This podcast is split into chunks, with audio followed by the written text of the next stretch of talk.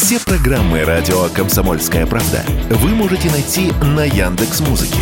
Ищите раздел вашей любимой передачи и подписывайтесь, чтобы не пропустить новый выпуск. Радио КП на Яндекс Музыке. Это удобно, просто и всегда интересно.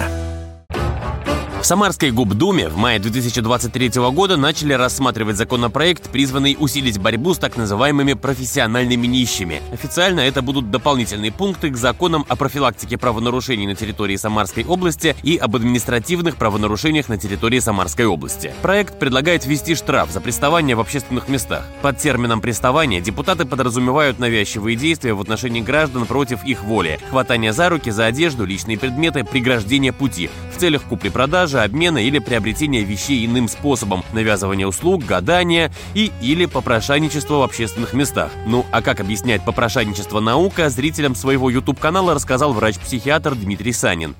Попрошайничество – это одна из форм девиантного, то есть отклоняющегося поведения, назойливое выпрашивание денег, продуктов и тому подобного. Кто-то считает эту девиацию социально нейтральной, некоторые исследователи считают попрошайничество формой асоциального, аморального поведения. В нашей стране данные социальные явления широко распространились с отменой в 1991 году 209 статьи Уголовного кодекса РСФСР «Систематически классическое занятие бродяжничеством и попрошайничеством, предусматривавшее уголовное наказание до двух лет лишения свободы. Статья была отменена как несоответствующая нормам о правах человека. Уголовная ответственность, правда, может наступить в случае вовлечения несовершеннолетнего в попрошайничество. Статья 151 УК РФ.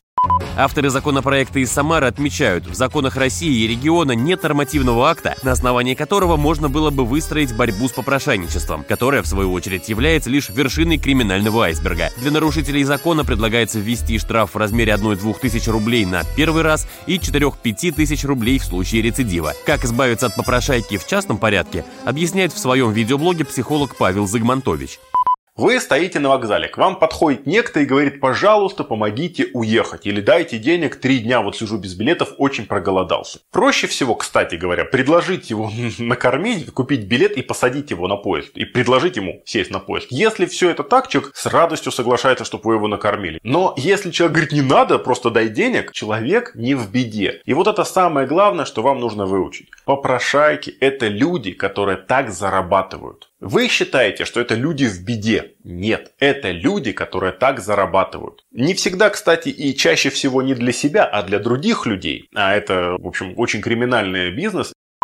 Авторы самарского законопроекта подчеркивают, бороться они намерены именно с профессиональными нищими. Бабушки, просящие милостыню на паперти или у дверей магазинов, скорее всего, преследоваться не будут. Чтобы не было подобных перегибов и чтобы под действие закона не попали, например, продавцы, осуществляющие разносную торговлю, был учтен опыт аналогичных законодательных инициатив в других регионах, а их около 40, и все неоднозначные пункты из проекта были вычеркнуты. Василий Кондрашов, Радио КП.